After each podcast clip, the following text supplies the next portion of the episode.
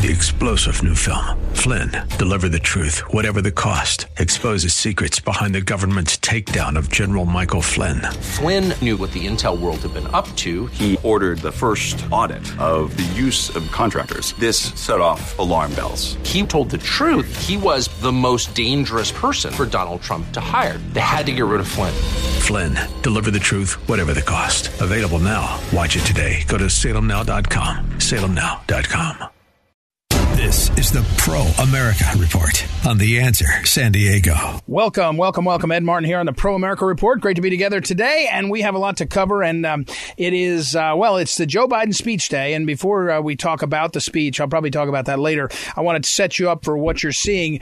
Uh, you know, I, I'm back to it the narrative machine the narrative machine. It's all about the narrative machine. There'll be a couple examples of the power of the narrative machine. We'll get to all that in just a moment. It's Ed Martin. We're here on the Pro America Report. Thank you for tuning in. Thank you for listening. If you're listening live, appreciate it very much. Uh, please feel free to visit proamericareport.com. If you hear something you like, you can uh, re-listen. You can listen to the show as a podcast, standalone links for each segment. You can also sign up for the daily email at proamericareport.com. It goes in your email box at 5 a.m. East Co- West Coast time, 8 a.m. East Coast time, uh, and I look forward to uh, many of you signing up. I, I work every day, five days a week, Monday through Friday. You get the uh, Pro America Report in your inbox every morning, so sign up over there. All right, so uh, look we're watching the most powerful, most amazing uh, narrative machine we've ever seen. It used to be we were spun. It used to be we were, uh, you know, P- out PR'd. I'm talking about we the people, not even political parties. That the parties that had money, they could buy the spokespersons and the wordsmiths and all that stuff. They could have influence on TV because they had the power over businesses that bought ads and all the rest.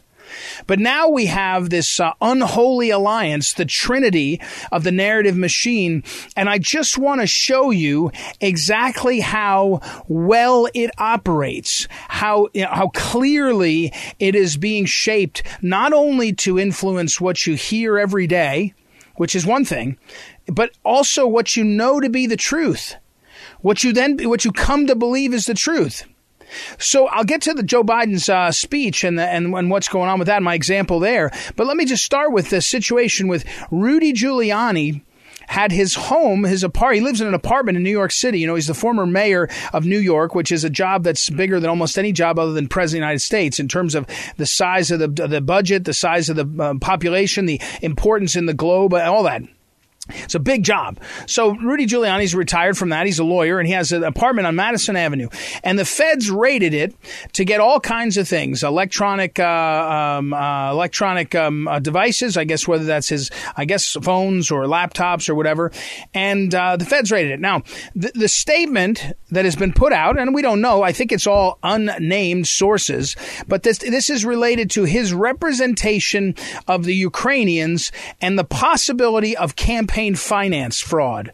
Now, campaign finance violations is is something akin to the modern equivalent of of a tax evasion.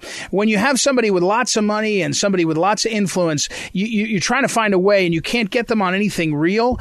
And you say, "Well, I'll look into all their money, and we'll see if there's some way they didn't pay their taxes, or they they cut corners, or they did something dishonest." That's one way. And modern way, you, you campaign finance uh, efforts is a way to try because it's it's very complicated. It's very Byzantine. And frankly, lots of people play close to the edge. They play close to the edge all the time. I mean, one example is the number of people in the swamp that lobby for foreign nations. It's almost, I know it's not uncountable. It's countable, but it's a lot of people. And they get paid a lot of money. And most of them don't register as foreign agents, which is what you're supposed to do. It's never been enforced. It's not real. They call themselves lawyers for them and all that stuff. But here's my point. Rudy Giuliani's home being raided was reported first by the New York Times, which means sources are leaking to the New York Times. And so here's the thing. You you will take it as a as as truth that there is an investigation into Rudy Giuliani's Ukrainian ties or whatever it is. And that will sound after a year and a half or 2 years like something that must be factual. When in fact, we don't really know what that is. And my point here is to contrast that. That's the narrative machine. Big government, big media, and big uh, and big tech, all making sure that the message goes out that that's what happened. Now contrast that with what happened in the fall when the New York Post had the goods on Hunter Biden's laptop and that it was, you know, he, he left it behind at a computer shop and there was all kinds of emails and correspondence about the Ukraine and China and other things.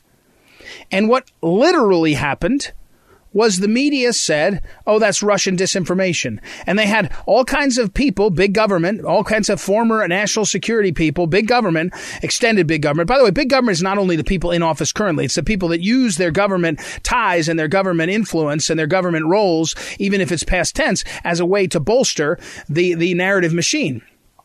And so in this case, there were dozens and dozens of former swamp national security people, big government, who said, oh, yeah, it, it might be Russian disinformation. And that's all they said. And then media covered it as uh, uh, Russian disinformation, and so did big tech.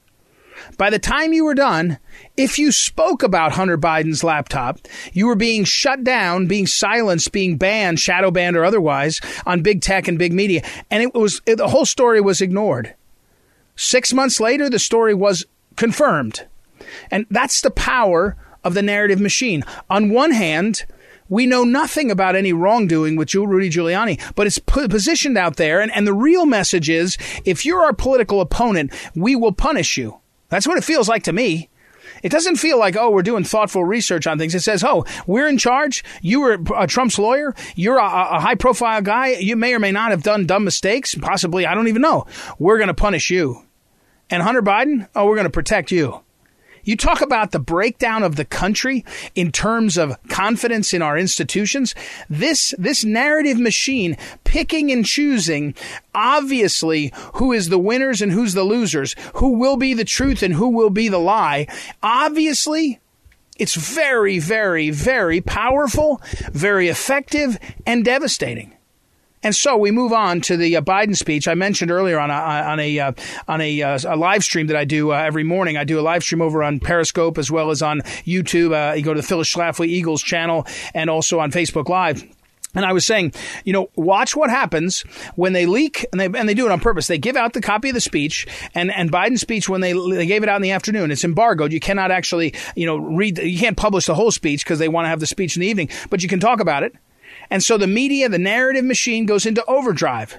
And it goes into overdrive about how the, the speech is an incredible, you know, prioritizing uh, those that are, are without and all this kind of stuff. It's $4 trillion in spending. 4 trillion is what he wants. And if you look at it closely, it says we're gonna we need to get all this spending to stand up to China. Well, China's eating our lunch in almost every other way under Joe Biden. They're still sending fentanyl here through our porous border. They're still stealing, stealing our tech. They're, they're about to swallow up Taiwan. I mean, there's no China. China, uh, all of the you know, when the Chinese met with the uh, Secretary of State Blinken up in Alaska, they just laughed at him and lectured him. China's still putting people in camps. The communist regime. And so here we have the narrative machine, and you saw it. I, I predicted it that, that Joe Biden would do a good enough job on his speech. He's a professional swamp guy. He's been in the swamp 50 years. He knows how to give a speech that's poll tested and rounded off to make sure even the people that they offend will the people be the people they wanted to offend, that they wanted to get a rise out of, and that will work in the media because the media will jump on it. There'll be a race part of it. There'll be a class part of it. There'll be, in this case, his message to the rich and to the country is we're going to tax the rich. We're going to tax the rich and, and we're going to get back at the rich. We're going to get our money from the rich. Except you know what the very wealthy do when they see that you're raising tax rates? You know, the, the effective tax rate for a wealthy person in America will be about 60%, maybe 70%, depending on where you live. If you're dumb enough to live in New Jersey or New York or California, it'll be probably on, on your, on your a dollar earned, it, it will be somewhere around 60 or 70%. If you add in income tax, federal income tax, state, uh, if, if you're you know you'll pay payroll taxes, you'll you'll pay. Um, some payroll taxes, some people are just, you'll pay capital gains taxes way up, you'll pay property tax. What you have the wealthy will dodge this. The wealthy will leave. The wealthy will escape. They can pay accountants. The middle class will be punished. The working ethos of the country will be devastated. It's a disaster. And yet the media narrative, the machine, the narrative machine will come over the top and say how glorious it is, how this is wonderful, how serious is. We're going to get free college for everybody just by taxing the very rich. The very rich won't stay for it. And it won't, it won't be what it costs. It's never what it costs.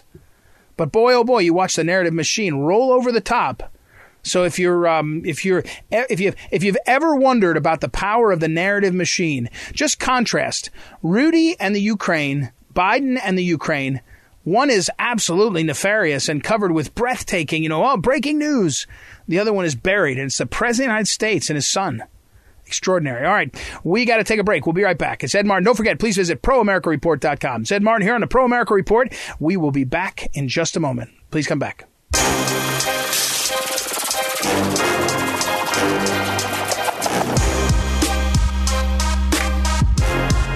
Welcome back. Welcome back. Ed Martin here in a Pro America Report. Time to check in with John Schlafly. John Schlafly is one half of the Schlafly brothers. They write the Schlafly Report, which is published over at townhall.com, our sister site. Also available on uh, phyllisschlafly.com, archived there. This week's column is The Floyd Bill to Weaken Border and Towns.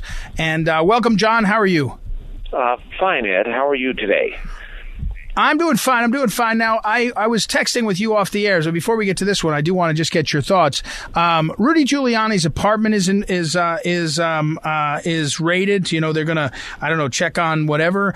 Um, you and I mentioned that there's these lawsuits from Dominion against a, a wide array of people. What's your thoughts now? I mean, we're I I get this sinking feeling that these some of these good guys and gals are in for a tough time because this lawfare thing works. You know, it, it can really really really tie people up. How? What do you think?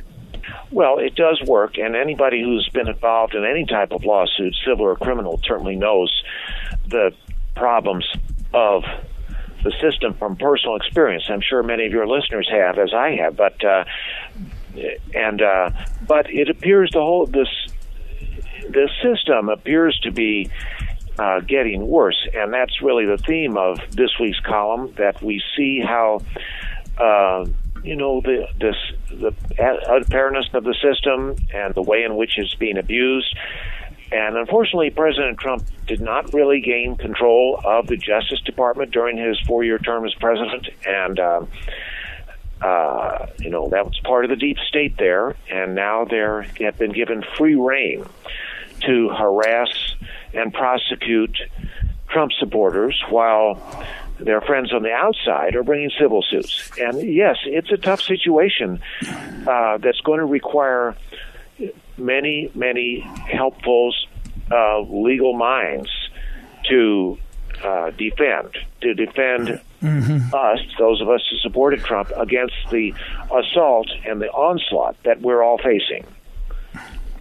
Uh, we're, ta- we're talking with John Schlafly in the, sh- the column this week. Uh, as I mentioned, townhall.com has his columns uh, when they come out on late Tuesday night and uh, and also uh, over at phyllisschlafly.com. All right, John, I, I do want to get to your column because the Democrats have a, new act, the George Floyd Act, which is um, tries to put the police and the border patrol agents uh, in a situation where they lose some of what what is often called a qualified immunity, some of the protections that hey, you're acting on behalf of the state in an emergency situation, therefore you know you're going to have some protection. Now, I do want to highlight, you recall, and you cited in the second uh, paragraph, there were patrol agents, uh, Ignacio Ramos and Jose Acampeon, and they were pardoned by Trump, and they were uh, they were convicted for, of doing their job. They were border agents, and they were really put in a tough, tough position. In fact, Phyllis Schlafly wrote a column on that, which you linked to. We need compassion for our border guards uh, back in 2007, uh, which is explains it. But John, walk us through what happens if we move our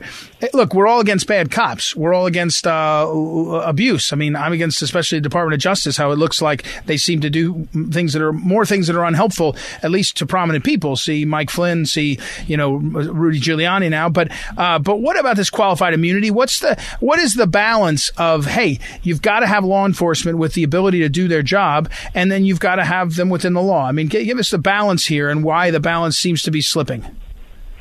Well, I have to, uh, you know, I give credit to my co-author for uncovering the fact that this federal statute was used against the United States Border Patrol agents Ramos and Compean. That was a horrible miscarriage of justice, but it, um, you know, the vast, vast, overwhelming majority uh, of targets are local police, and you know, th- this is a law that went on the books, the federal the federal law passed during the Reconstruction period, uh, which was a time period when the federal government was using its you know, when the when the United States government essentially had martial law in the defeated southern states, and uh, and a question of federal authority to prosecute local officials, and that's what the law is primarily used for. Qualified immunity. Um, well, that is a defense of reasonable, uh, where a police officer uses reasonable force. And what the George Floyd Act is wants to remove and eliminate the use of a defense by local police officers for their use of force. So that, in effect, so that the police officers are no different from, you know, any other citizen in the use of force. And they can be sued and bankrupted, and that, of course, you know, that's another form of defunding the police. Uh, frankly, uh, we all hear about the defunding the police, and some Democrats say, "Oh no, we're not really for defunding the police. We're just for reforming them." Well, you know, if they can be sued for doing their job, they they will go, they will disappear. And as and as you know, you know, thousands upon thousands of police officers across the country in cities are hanging it up. They're saying, you know, I'm ready to retire. I'm not going to take it anymore. And that leaves the citizenry at the mercy of a drastically higher crime rate that we now experience in urban in almost every urban area except Detroit. And you know, you can look into how, you know, uh, many of your listeners have seen the police, the Detroit police chief, interviewed on Fox a dozen times, and he's explained why he's been able to maintain order in his city, while uh, every almost every other major city has seen violent crime spike by 30 or 40 percent in the last several years. Mm-hmm. Um, this is uh, this is uh, John Schlafly, who we were talking to, and the column goes on, John, to describe how um, even though it looks like it, they talk about qualified immunity. Um, what you're really seeing is targeting uh, of people who are not I- agreeable to the the powers that be, to the regime. You know, you as you say, there's the threat of uh, doxing of jurors, um, and in, the case I want to move towards, to, or the situation is where you cite two different two different judges, federal judges who in court cite statements, political statements by Donald Trump as one, in one case, as reason to keep uh, in prison a Trump supporter uh, from the January 6th arrests. Uh, another one is uh, a federal judge who uh, ordered an, a, a, Trump supporter, a mother of eight, you say, to explain a satirical mask. And I guess my point here is that at a, you know, the federal courts or the court system, it, there is a sense that it's follow the leader, meaning if federal judges will do it, if DOJ will sign off on it, it starts to become what's done. And it, it's hard to believe I'm saying this, but it, it does feel like it's been effective that Trump supporters are going to be suspect until proven innocent. And they're the suspect that, you know, the suspicion is going to be that they're lawbreakers, that they're outside of the law. Uh, where am I wrong? Well, you're correct that uh, you know the narrative, the liberal narrative, is taking hold in the judicial system, which it should not. Uh, and just as you know, just as the narrative, I'm afraid, infected the trial of the George uh, Floyd police officer in Minneapolis last week. But mm-hmm. in the mm-hmm. case of the you know, January 6th, where this has been characterized as a so called insurrection. In other words, as if the Trump supporters were trying to overthrow the United States government instead of exercising peaceful protest, which they had every right to do. And uh, so they're being prosecuted and kept, uh, you know, denied bail and in some cases solitary confinement under horrible conditions.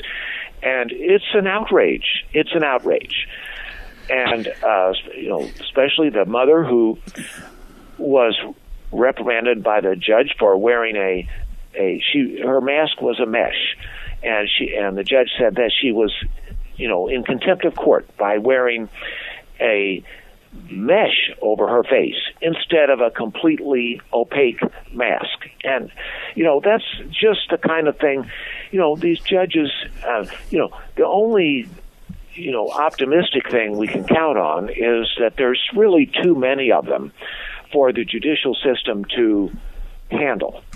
I mean, all Yeah. the people who have been arrested on January 6th is more than the more than the entire number of people who are typically processed in that court for in the course of a year, and the system can't accommodate accommodate that many people. And so, I do think that in the near future, uh, they're going to have to uh, dismiss or settle the, ma- the vast majority of those cases. But in the meantime, they're being held uh, without bail, and that is an outrage. Yeah.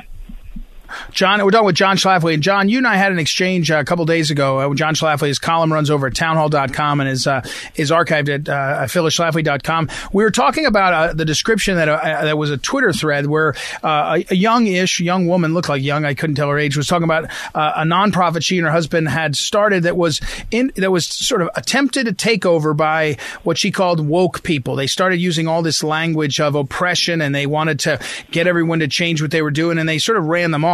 But your response to me was this, meaning what we read together, is like the fight against the communisms and communism in the 1950s and earlier. Part of the anti-communist study groups at that time was to learn about the Marxist jargon, the telltale words and phrases that indicate somebody was probably a communist or had the um, excuse me or had communist training. Uh, When you watch the courts use the language of the left of insurrection of all. It, I mean, it's one thing to have, you know, uh, uh, the ACLU uh, stoop to language that is like anti-freedom, and you're like, how come the ACLU is not on the side of freedom? They're on the side of wokeness, right? I mean, or whatever. Pick a topic. Glenn Greenwald is is is skewering everybody right now in journalism. But when the courts are doing it, I mean, it feels like the virus of this Marxist virus has gotten into a place. The body, uh, you know, politic or the, the the the judiciary. I'm not sure how you get it out. Well, it's it's very disturbing, uh, Ed, and especially in our judicial system, which is supposed to be independent, a third branch of government, but um, um, you know there are principles that uh, you know date back centuries, and um, so it's it's so unfortunate that you know judges and courts and prosecutors. Um, have been swayed by uh, certain concepts that only just sort of appeared in the last few years. And uh, this whole business about you're referring to the, you know, where the you know parents volunteering at their school and suddenly they see that all the school materials are filled with jargon you know involving intersectionality and white supremacy and and uh you know oppression and uh, all all of those things. You know, the jargon. You know, anybody who's you know uh, been around more than a few years will realize that those words were you know unheard of until a couple of years ago, and now suddenly those words are seen to be everywhere, and they're redefining what America is all about. And we just can't let that happen, Ed. We just can't let it happen. And um, your listeners and everyone else needs to step up and say no when you confront it on a personal level. Right, right. All right, John. I'm running out of time. John Schlafly, thank you as always. A great column. Uh, we'll talk to you again next week. I appreciate it. Uh, we'll take a break, everybody. Be right back. Ed Martin here in a Pro America Report. Be right back.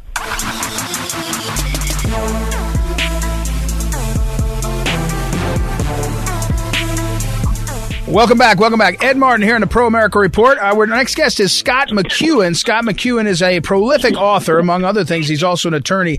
He is the author of a couple of books. You know, one of them uh, is uh, American Sniper. He's also written a book called Target America, but the one that's just coming out is called Hell Week and Beyond: The Making of a Navy SEAL.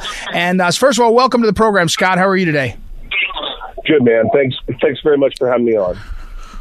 Well, you're, you're welcome. And on your own website, which scottmcEwen.com, which I'll put up on social media, the, on the mission statement, it said, My job is to write books that honor all 100 warriors and chronicle the one. And of course, you're referring to the, the quote right below it about from uh, Heraclitus from uh, saying that there's 100 men that fight, 10 or shouldn't even be there, 80 are just targets, 9 are real fighters, but one of them is the warrior. So I got to ask you, you, you now, you're spending your time uh, focused on these military men and, uh, and what's going on. What what what got you drawn to that? You yourself, I don't think you're a military guy. Were you? Were you in the military or just no, drawn to this history? No, my dad, no, my dad was a pilot in World War II, and you know, and I, I've had grandparents and stuff that were all military. But no, I I actually almost went to the Air Force Academy, but elected not to. And uh, and uh, you know, I just I just find that uh, it's a fascinating subject. Uh, when I met Chris. Uh, you know, before we wrote American Sniper, I felt like that story had to be told, and I, you know, I just have a lot of respect and a lot of uh, a lot of appreciation for that that one percent of our population that actually you know stands up and defends the other ninety nine percent, and that's why I write books about about American heroes. All right, so let's talk about the Navy SEALs. The Amer- Americans have been fascinated with Navy SEALs for decades and decades, but the last 15 or so years, we've really kind of been there. Tell me about it's called Hell Week and Beyond, the making of a Navy SEAL. How insane is the actual training? I mean, the, the best of the best make it to SEAL school, and then only a few of them make it through. Walk us through what, what it's really like. Well, I think what it's really like is, you know, it's 18 months of actual training that they do. And, you know, during that 18 months, one month in, they put them through what's called Hell Week. And and there's a reason why they do it one month in, and the reason is because they want the attrition to be as whatever it's going to be. They want it to happen there because by the end of the 18 months, you know, the United States taxpayers have, have spent over one million dollars per man to put them through air, sea, and land training. You know, just basically unbelievable variety of training that your average SEAL, every SEAL, has to do in order to become a SEAL. But uh, the first month, at the end of the first month, they basically go through what's called Hell Week. And that is, you know, the toughest week. I think most military uh, aficionados would say the toughest week of training, you know, in mankind. And and uh, really, if you make it through that, then you're an unbelievable, you know, warrior, an unbelievable, if you will, mindset to get you through the rest of the training and to be the tip of the spear for the United States military. So, what does that week entail? Is it is it is it, it's it's? I mean, I, I know as I tell you because I've read some of your book and I, have read excerpts of your book and read about it. But it's it's it's half psychological, it's half physical, and the other half is uh, I don't know what. I mean, you know, what what is it really? I mean, what's it like? Give us the contours of it. You know, um, it is a crucible eh, of pain, of, uh, of, of being kept awake for five days straight, no sleep. Uh, essentially, they force you to go through a series of physical runs, miles and miles of runs, uh, immerse yourself into the Pacific Ocean to the point of just above hypothermia and essentially keep you in a, in a state of complete physical and mental exhaustion for as long as they can, and then determine whether you can take it. I mean, that's really what it's about, and whether you want to ring the bell and quit. And if you ring the bell, you're hmm. done. You're dropped on request, and you can never go back to it again. If you're physically injured uh, medically injured, break a bone, break your back, break your ribs, which happens quite often, you can go back and roll back into the into the Hell Week again. But if you actually ring the bell, you're done. Dropped on request, and you can never do it again. Is um is the so is the has the training evolved? I mean, how long have the SEALs been doing this, and has the training evolved now? I mean, we hear a lot about how the military's got to have men and women and all you know all equal things in combat and all that. But so first of all, did the SEAL training start hundred years ago or fifty years ago, and has it evolved today to be something different from back when it started? Uh, they just celebrated their 50th anniversary. John F. Kennedy actually started the Navy SEALs. Before that, they were called, you know, Underwater Demolition Teams (UDT), which existed during the World War II. I mean, the, the guys that took out the bridges, took out, you know, things that stopped the invasion at Normandy. The, literally, the first guys before the first guys on the beach were the frogmen to try and take out their mm-hmm. their, their stanchions and their fortifications. But uh, the, the SEALs, as we know it, as a team, started with John F. Kennedy in, in I believe it was 1960 60 itself. It could have been 61. Mm-hmm. I know.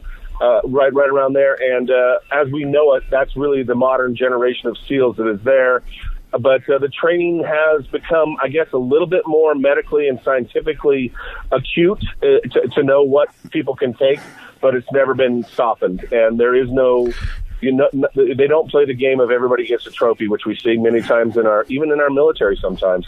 It isn't that way. There's a reason why no uh. women have been through it. I'm not being sexist when I say this. There's a reason why no women play professional football, and and and and and it, and it has to do with the physicality of what's going on. And do women ever try? I mean, can they try, or is it not even possible? Sure, sure. You, they can try. It's it's possible that they can work their way up, but there's never been a woman. I don't know that a woman has ever been through the complete the, the completion of uh, Hell Week, and or had made mm-hmm. it there. But I know that there's been some stuff in command to say you can get up there. But you know, I don't think the SEALs have an issue with a woman trying, but I think the SEALs do have an issue with lowering the standards to the way it is. And let right. me tell you something. You know, there's probably there might be a woman out there that can do it, but I don't know that uh, I don't know that you know that physically the rest the dem- it's so demanding what what takes place over this 18 month period. You know, um, I don't know that it's going to be a practice that uh, that uh, you know. Let's just say uh, is yeah. followed. Okay, Hell Week and Beyond is the book. It's called Hell Week and Beyond: The Making of a Navy SEAL. Uh, Scott McEwen. One last question, Scott. To do this book, you know, you got to get close to it. Obviously, do the do. And by the way, let me make sure to say it's Center Street Press, available anywhere people want books. It's uh, out in a few weeks from now, about three weeks from now. Um, can you have to have access? Did you get access? And and were the SEALs uh, amenable? I guess you have a track record of writing about them in a serious way about the military. So, what kind of access did you have to get, and how did that work out? Well, my access was well, yes, I do have access, and uh, yes, they do trust me uh, because you know I've written several books on Navy SEALs uh, now, and uh, this is my, actually my tenth book. You know, I don't mean that to brag. I'm just saying, you know, I've written quite a right. few, and you know, my my writing is always pro-military, and there's no hidden agenda, if you will, uh, and. Uh, um, you know, I did. Ha- I do have access. I have seen the training facilities, you know, at at uh, Coronado many times, and uh, and obviously knowing the number of SEALs that I've known since I've known Chris Kyle and written American Sniper. I literally know hundreds of guys. So I have interviewed to a man many of them, you know, about what their experience mm. was and BUD/S and Hell Week and everything else. And that's really the genesis of this book. It's a story about, you know, about the grit, the mud, the freezing, the stuff. I made it as accurate and as and as brutal as I could. So, and if if some if some young man wants to become a SEAL, and I'm not trying to sell a book when I say this. I'm just saying read this because this will tell you exactly what goes on. Uh, we're talking with Scott McEwen, and uh, and uh, one last question, Scott. Some of we have had a history of military men, uh, mostly men, I guess, although women. Uh, Joni Ernst, I think, is, is former military who go into politics. There have been more Navy SEALs in politics. I guess, as you point out, it's it's started only fifty or fifty plus years ago. Are, are, are do you expect that because of the profile and because of the training? Are we going to see more SEALs in office? Does it work for them to go into politics, or is it sort of not? It's too much of a mess for them. Uh, what, what's your thoughts on that? I sure as hell hope it works because we need them. you know, I mean, we need that yeah. attitude, and you know, I, I love that. I love the attitude of never quit. I love the attitude that make the SEALs the SEALs. There is no lack of patriotism. The decisions they make will be for the soldiers and for this country. There will be no question on whose side they are.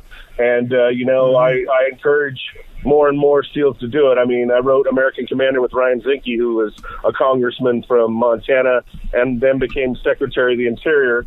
And uh, Ryan Zinke said, I will make this country energy independent in four years. Three years later, we were energy independent. You know, we need this attitude. We need this go get them attitude. And that's really what it's all about. All right, very good. Hey, thanks for the time, Scott. I know you're a busy guy, and congratulations. The book again is Hell Week and Beyond: The Making of a Navy SEAL, out in just a few weeks. Scott McEwen. I'll put it all up on social media and uh, keep us uh, in the loop. Scott, appreciate it. Thank you very much. Thank you for having me on, and keep bringing the word. All right. We'll talk again soon. Thanks very much. We'll take a break, everybody. We'll be right back. It's Ed Martin here on the Pro America Report. Back in a moment. This is the Phyllis Schlafly Report, a daily broadcast from Phyllis Schlafly Eagles, a national volunteer organization founded by Phyllis Schlafly and continuing to uphold her legacy by opposing radical feminism and representing a traditional conservative perspective in our nation's capital. Now, the president of Phyllis Schlafly Eagles, Ed Martin. Yesterday, I told you how the history of the Monroe Doctrine, starting from Monroe's birth on April 28, 1758, is a lesson in boldness that every American should learn from. Today, I want to tell you how the threats America faces today perfectly echo those faced by Monroe's America in 1823. Facing threats of Russian colonization on American soil, President Monroe declared, the political system of the Allied powers is essentially different from that of America we should consider any attempt on their part to extend their system to any portion of this hemisphere as dangerous to our peace and safety. Let's focus in on a key phrase in Monroe's quote. He called out the political system of the Allied powers. The Allied powers in this case is a reference to Russia and other European governments. Today, we're facing another political system from the Eastern Hemisphere that is incompatible with American culture. That system comes not from Europe, but from communist China.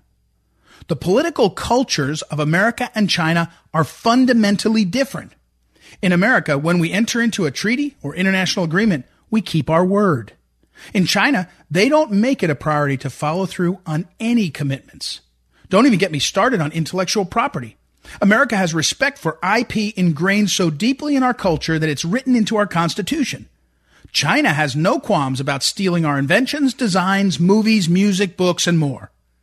President Monroe's doctrine stands resolute against today's liberals who claim that all cultures are equal. All cultures are not equal. The culture of personal freedom is objectively superior to the culture imprisoning a million people in concentration camps like what's happening in China. The culture of life, liberty, and the pursuit of happiness is objectively superior to the culture of Chinese government surveillance and control. Let's reaffirm one more time that the Monroe Doctrine is a doctrine for all seasons. May it live forever. This has been the Phyllis Schlafly Report from Phyllis Schlafly Eagles. Whether it's the vision of our founding fathers, the courage of our veterans, the moral compass of Christopher Columbus, or the fortitude of presidents like Lincoln and Reagan, the truth of history should not be undercut by liberal ideology. At Phyllis Schlafly Eagles, we honor history even as we look to the future. Join us at phyllisschlafly.com. That's phyllisschlafly.com.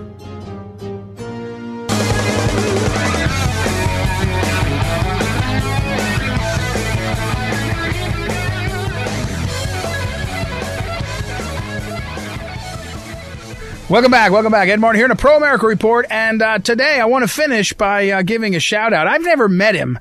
I, I wonder, no, have you ever met uh, Joe Rogan? Have you ever had him on the show anywhere? I have not had him on the show, Ed, but I know where you're going with this. And you know what? A couple of times when I listen to him, he makes a lot of sense. And what you're about to bring up is no exception. Well, so I've never met the guy, but he certainly seems like a dude that is amazingly talented, right? He's talented. So he, has he uses a lot uh, of common sense. Yeah, but he's had like a career as an announcer, a career in comedy, a career in podcasts. I, th- I don't know if he's a writer, but he's just had this sort of range of skills. So he made a comment on his podcast, and this is where the world gets crazy. He said on his podcast, now it, it feels like, I don't know for sure, but it feels like his podcast demographic is younger. It's kind They of are. younger, My kids actually you know, listen. yeah. to They love Joe Rogan. Yeah, right. So Joe Rogan's got this credibility with folks, and so and so he says. Someone says to him, uh, they're talking about um, uh, vaccines, and the, someone says something like this: says, uh, you know, what do you think about? What would you tell a 21 year old? He said, you know, if I was talking to a 21 year old who's healthy and exercises, eats right, doesn't have any problems, I'd probably say, you know, probably not good for you, or something like that. Now that. As someone said on another channel, I heard him say this. It's a good phrase. That is what you call risk management. You know, if you're 21, you have a different risk profile than someone who's 51 like me or has comorbidities or whatever. So that's what Joe Rogan said. Here, but and and whether you like that or not, I don't really care. I mean, I kind of agree with him, but I don't care what you think about that. Here's where the world gets crazy. The CDC and the White House is so touchy and so afraid of anyone who has an opinion that is popular that I guess is outside of their control because not only Fauci attacked Joe Rogan by name. Oh, I did not But also they sent a, yeah, yeah, they sent out Fauci attacked him by name on one of the morning shows, and they sent out a deputy press secretary, which is that's when you when someone when you when you know someone's going to get uh get a lot of grief and and you don't want your name on it. Jen Psaki's like, yeah, I'm not going to do that, and Symone Sanders like, you do that one because you're going to be you're going to be hated by a lot of people. They sent out one of these aides to say by name that Joe Rogan was misleading. Now, just for the sake of argument. What's more misleading than, than Joe Biden walking out of the White House with a mask on and then saying the CDC says you don't have to wear a mask outside? So what's more misleading? Or you don't have to wear a mask if you're uh, vaccinated and then there's Joe Biden wearing a mask in his own room on Zoom with the other world leaders. I mean, again, my point is only that imagine the world we're living in, which is not hard to imagine, but connect the dots where the White House and its senior people are attacking a very prominent. I mean, Joe Rogan's not nobody, so when I say he's a podcaster, he's one of the leading commentators of a certain set of our society. But they're attacking him for something, as far as I can tell, is something like what they do, which is not perfect uh, explanation or not perfect, but utterly common sense. In other words, if somebody walks outside with a mask on and keeps it on, especially if it's an older person, I don't think to myself, "Oh my gosh, you're a lunatic." I think that person's worried, that person's scared. Uh, you know, I'm not going to be particularly, particularly. I'm not going to yell at him. I'm not going to call the cops or anything else. But the idea that Joe Rogan got under the skin of the White House and that they attacked him merely for having say, an this opinion, was a, Ed. Yeah, well, and this is what I thought. I, I would, and and you know, uh, Joe Rogan getting under their skin. That was one of this is one of the first moments in the first hundred plus days where I thought. Biden's people really don't. They're in. They're insulated now. They're in a. Now they really are. They're in a bubble. I didn't think maybe they were in a bubble. They're in a bubble. If they think it pays to attack Joe Rogan, it doesn't pay. I it, think it only puts you as a total backfire. Total backfire. Yeah. So that was a really weird one. So watch that. All right, I got to run. I'm out of time. Thank you, Noah, our great technical director. Thank you, Joanna, for booking our guests. Thank you to you, the listeners, for listening. We'll be back tomorrow. Ed Martin here in the Pro America Report. Talk to you then.